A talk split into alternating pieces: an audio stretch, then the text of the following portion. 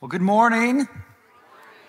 Back to school is in full swing. I think Noblesville's in the second semester already. I think we've been back for so long, but uh, who doesn't love the pictures of all the kids, all your neighbors, all of your children on the front porch, you know, with the obligatory sign name, grade, what do you want to be when you grow up, right? I love seeing those. They're just sweet. You know, you get to see and learn. It's like, oh, yeah, okay, that's neat. Um, I know at our house, it's no different. You know, my wife is in charge of that. I'm like, whatever, you know, like, okay. But I'm really secretly thankful that you have this log, this like time capsule. Every year, you can kind of go back and look at all of these memories um, that are just cataloged, right? And every year, I- I'm thinking, man, this is gonna be the year. Ethan or Henry are gonna write pastor. They're gonna wanna be a pastor when they grow up. And uh, you can still pray for me. That hasn't happened yet, but that's okay. There's still a lot of years um, on those front porches. Actually, when I'm honest, those are going by so quickly. I can't believe my kids are in fifth grade and third grade. That is insane to me insane to me. But I, I, I, needed to ask my son, my oldest son, Ethan, his permission because I have to show you his first grade pictures. This is four years ago because I thought you might think it's interesting what he wanted to be four years ago. You see that? Can you read that? I thought it was quite interesting. And you know what? I support the trades. I support and think it is a worthy career, but wanting to be a mason when you're in first grade caught my attention a little bit and i went through like racking my brain. Why would he want to be a mason? This is crazy. And it took me a while. You know you don't want to be an astronaut son. You don't want to be a fireman. You don't want to be the president Nope, I want to be a mason. And he was set on it. And I was like, how is this possible? And it took me a long time to figure this out.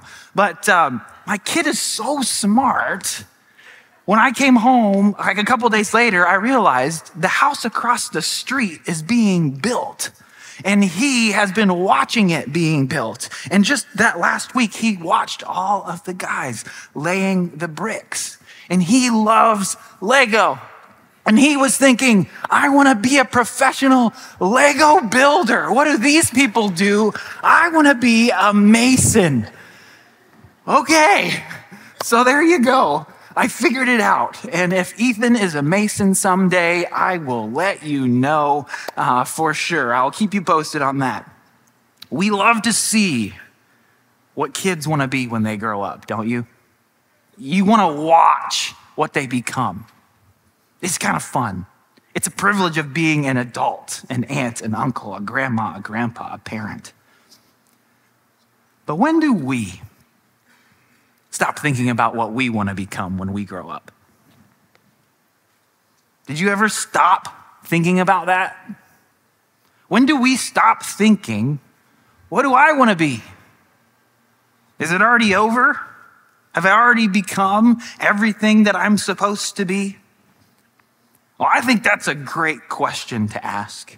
And here at White River, that is a question we want to be asking and we want to be answering regularly for the rest of our lives.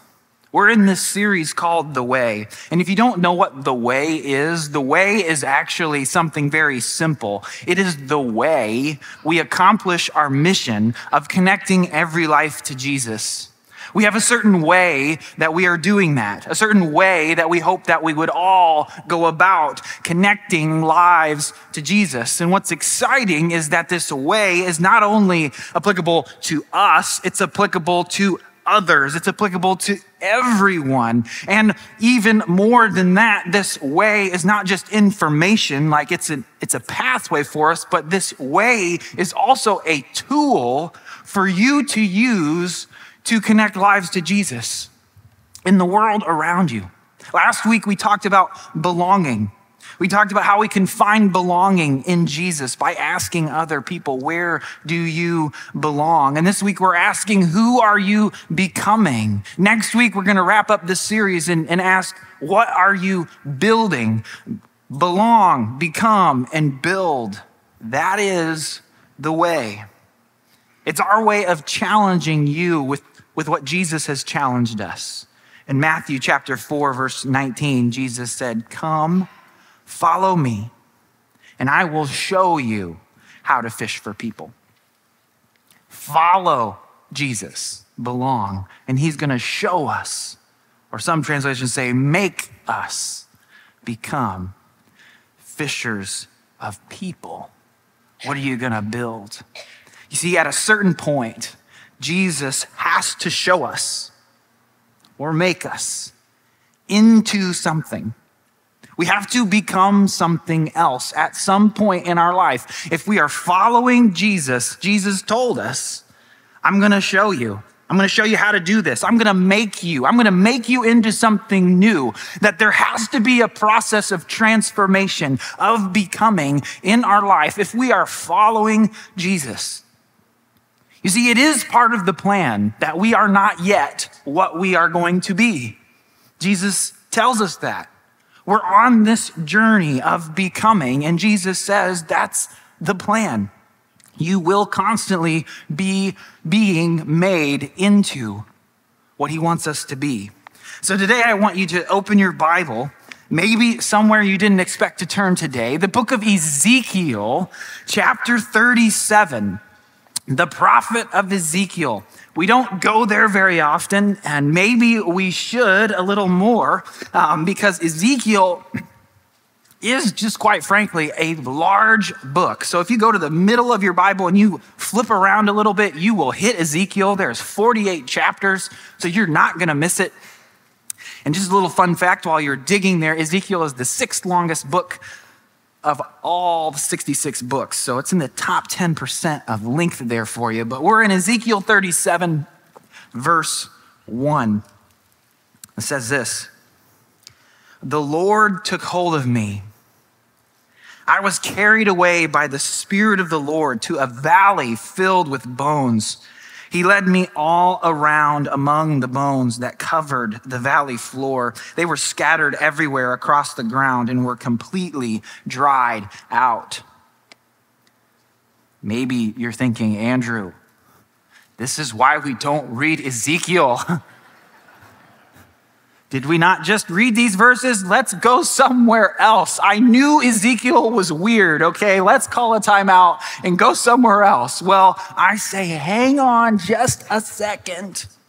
Verse three, he, God, asked me, Ezekiel, Son of man, can these bones become living people again?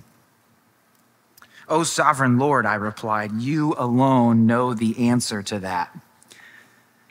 So the Lord is giving Ezekiel a vision, and he asks him a question Can these bones become living again? Can they become a person again? Is that possible? If God asked me that, I'd be like, Well, no. Ezekiel has a little more wisdom than I. He says, I don't know. and that's the right answer. He doesn't know. He says, actually, only you know, Lord. Only you know what you can do with these bones. I do not know. And that is absolutely correct. Only the Lord knows what something can become. Only the Lord knows what he intends to do with those bones or these bones. And he continues, verse 4 He, God, says to me, Speak a prophetic message to these bones. Say, dry bones, listen to the word of the Lord. This is what the sovereign Lord says Look, I'm going to put breath in you and make you live again. I will put flesh and muscles on you to cover you with skin, and I will put breath in you, and you will come to life. Then you will know that I am the Lord. So if you thought Ezekiel was a little crazy, you might be right. This is a vision, again, which a vision means this isn't something that's really happening. It's something that God is showing Ezekiel. And in this vision, this is where it gets a little crazy to me. In the vision that God is showing Ezekiel, God asks Ezekiel to speak to these fake bones. It gets a little weird. Speak to these fake bones. Talk to the skeletons, Zeke.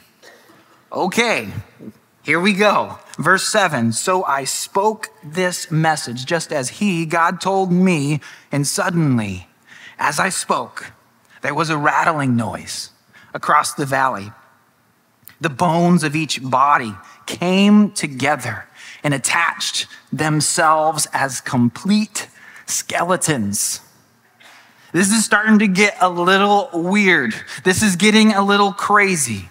Contrary to what you may deal with in your neighborhood in the month of October, maybe you have a neighbor or maybe it is you. You have a yard that kind of looks like this. Um, it gets a little crazy here. This feels like Halloween a little bit. And it continues, verse 8. Then, as I watched, the muscles and flesh formed over the bones. The skin formed to cover their bodies, but they still had no breath in them. Then he said to me, Speak a prophetic message to the winds, Son of Man. Speak a prophetic message and say, This is what the sovereign Lord says Come, O breath from the four winds, breathe into these dead bodies so that they may live again. Now, I think we just went up another level with the muscles and the flesh. So I think we've gone beyond crazy yard and Halloween to straight up insane zombie movie or something in this moment. But what Ezekiel is seeing here is that it doesn't matter what happens here. As amazing as that would be to see, it takes the Lord's breath to actually provide life. The Lord's Spirit is the only thing that's going to give life. In verse 10, so I spoke the message as he commanded me, and breath came into their bodies. They all came to life, stood up on their feet, a great army.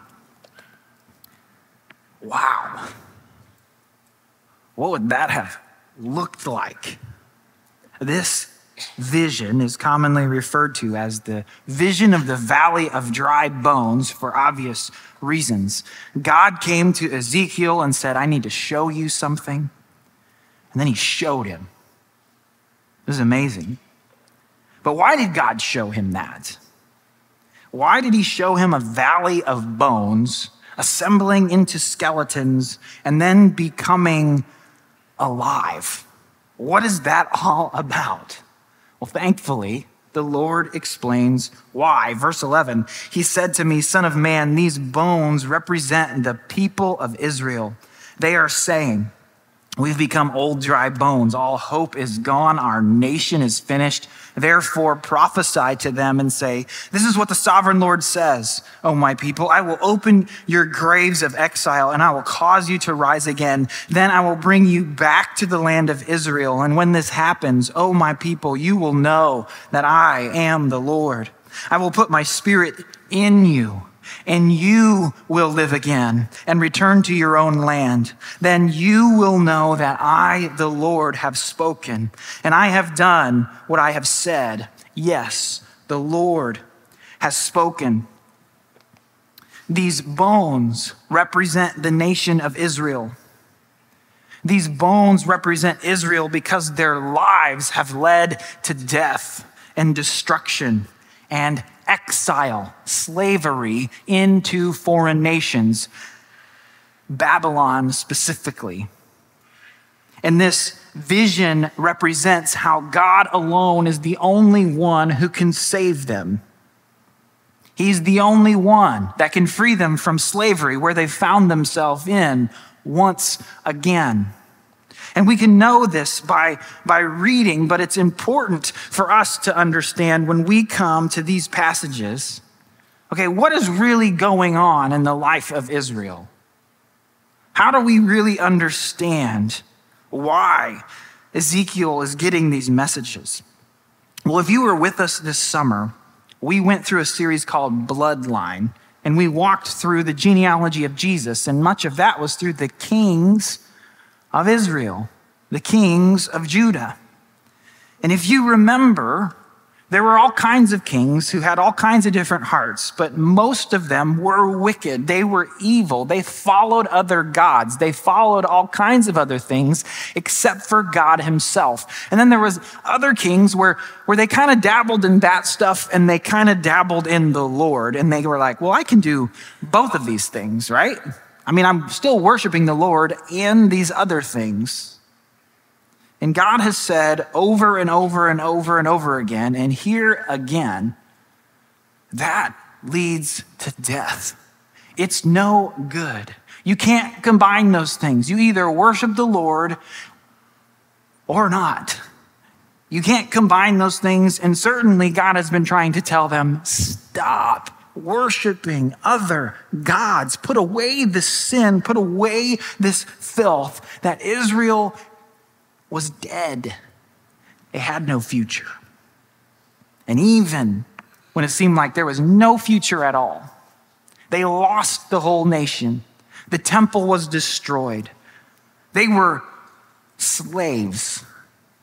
God says, There's still hope because I am the Lord. You may be thinking, well, what does this have to do with kids going back to school or Ethan laying bricks, Lego or real? That's a fair question. But this vision raises a few questions that I think we need to ask ourselves, even though we are not Israel. Because when it comes to us becoming the people that God wants us to be, we need to ask some of the same questions that we read here. And so when we read the Old Testament, just a little aside for a second, especially things about Israel, we cannot, you cannot read a passage like this and then draw a direct line and say, well, he was talking to Israel, so this must be true about the United States of America. We're a bunch of dead, lifeless bones in need of the Lord's spirit and breath to restore our nation. We can hope for that, but don't do that. That's not what the scriptures teach. That's not actually what it's saying. That scripture, this one we read, was written to Israel, not to us personally or the United States. And here is the difference it's not written to us, but it was written for us. That's a big difference. It's written for us to have, for us to use, for us to hear and learn how God operates with his people. That God promised restoration for Israel in this vision, that he was going to bring them back to life from exile. But it makes me ask some questions. First, what is really the state of my life? Those first couple verses where Ezekiel got this first glimpse into this valley of bones. That was an accurate description of the life of the people of Israel and the nation. It was dead. There was no hope. It started with what was actually true, an honest assessment of where they were at. A bunch of dead bones. They were actually slaves. And how did that happen? God was abundantly clear. It's because they kept worshiping idols. They kept going after other things. And that is what happens when you go after anything other than the Lord. It does not lead to life. It actually robs you of the good things that God has for you. Israel and me and all of us, I think, believe or are tempted to think that God wants to keep us from things. No, I don't want you to do that. That's, that's sin. That's wrong. And we think, it seems like it would be pretty good to me. I don't understand why there's a boundary there. And we think God is keeping us from good things, but God knows us. He knows what we are supposed to be. He knows what our lives are supposed to be lived out. He knows what is actually good for us. And Jeremiah, who prophesied similarly to the nation of Israel, Jeremiah 5:25. Listen to this. It says, "Your wickedness has deprived you of these wonderful blessings. Your sin has robbed you of all these good things." That that's actually what sin is. It's something that robs you of good things that God has for you. Even though sometimes we're so twisted, we think, well, you're keeping the good things from me. I want to do those things. And God's like, no, that will keep you from the good things that I have for you. No. Sin, my decisions are the problem. God wants what's best for us, all of us every single person. And He knows because He designed us. He knows how we're supposed to live and act. And many times we are deceived and think the sinful choice is the more fun, more prosperous choice. And it is not.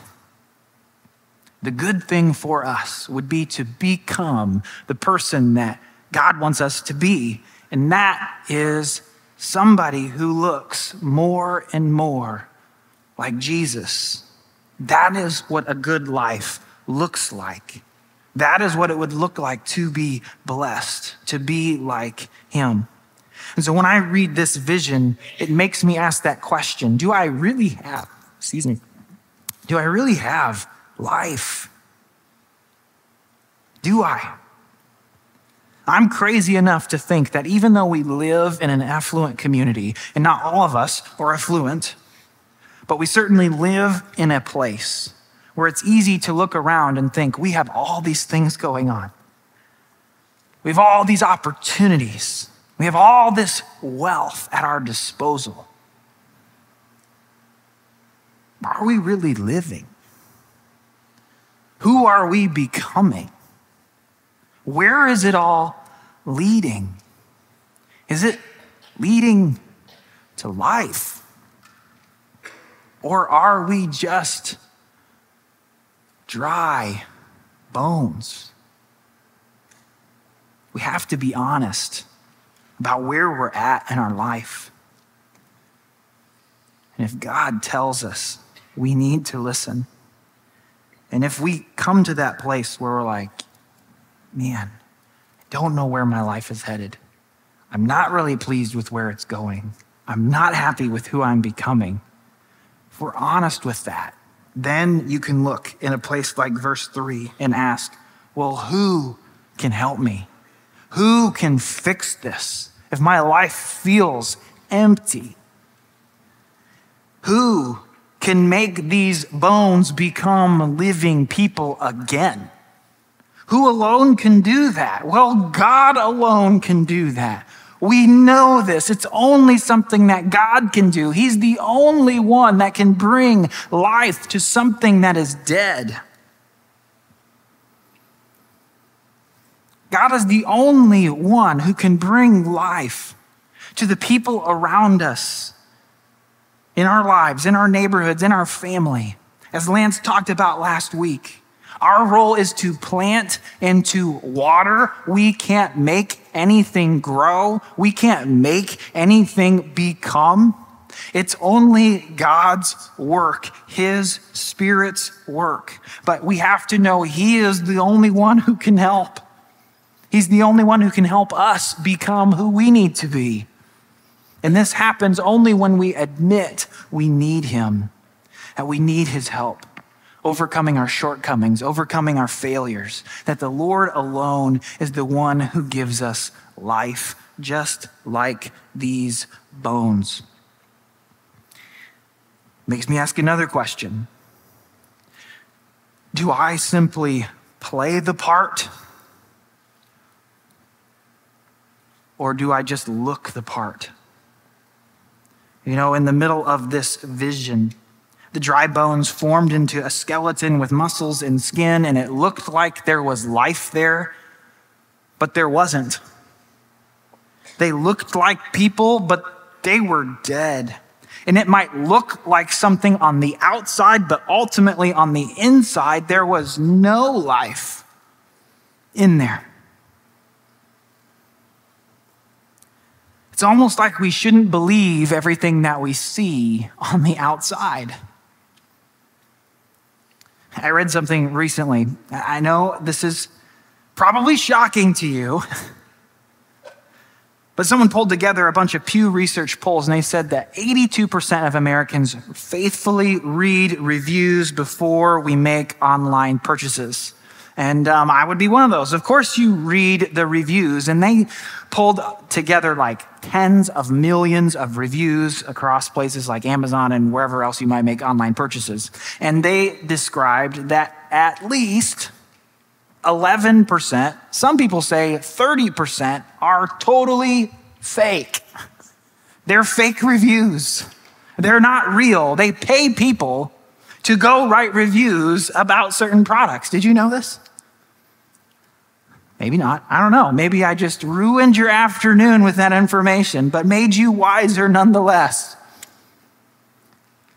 And maybe this comes as a shock to some of you, but did you know that not everybody who says, I am a Christian, not everybody who says, I go to church, lives it out?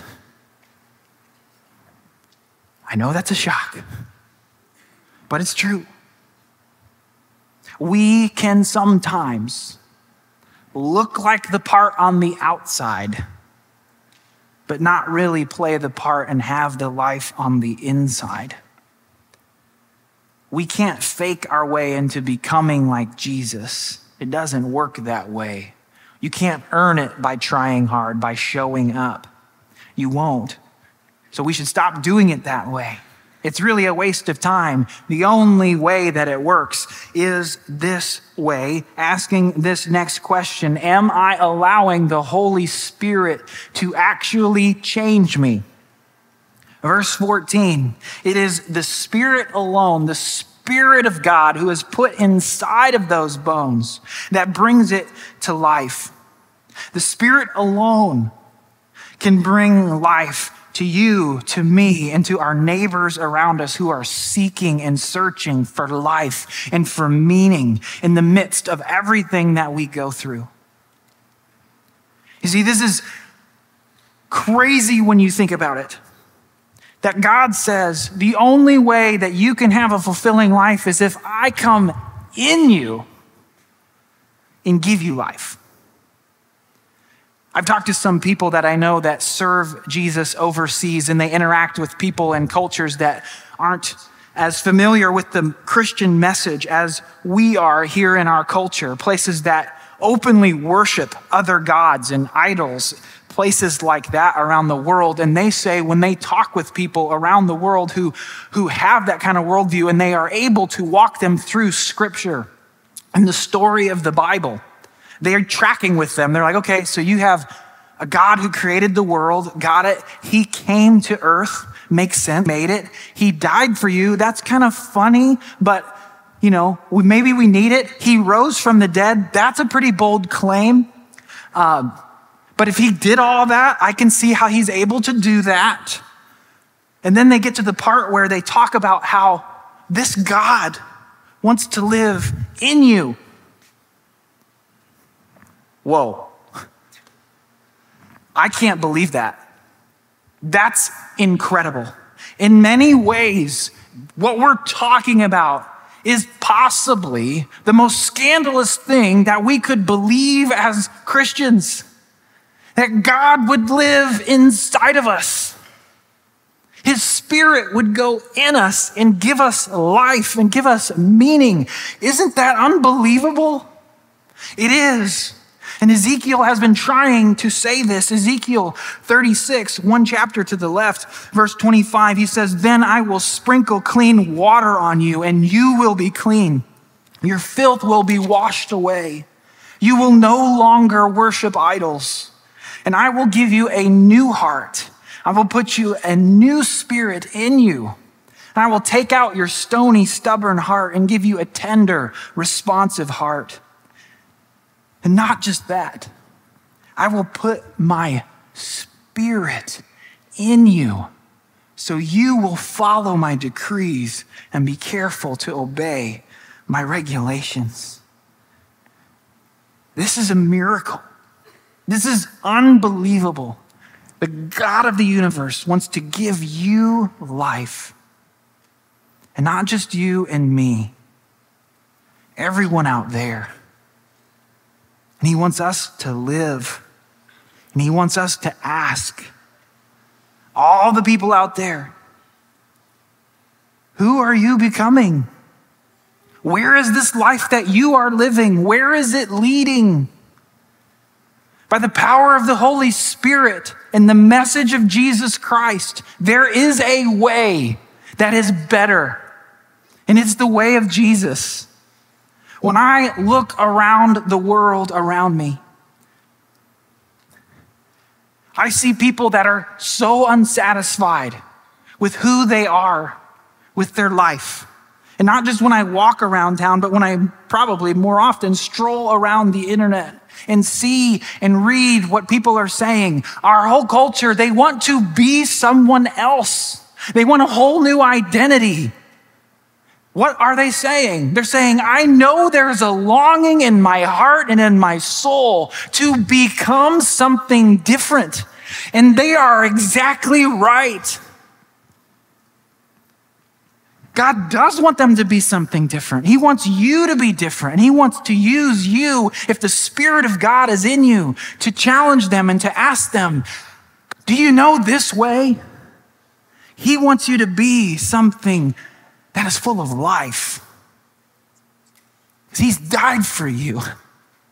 And so when we talk about the way, it's about identifying how does the gospel meet your need as my neighbor, as my coworker, as my friend, as my family?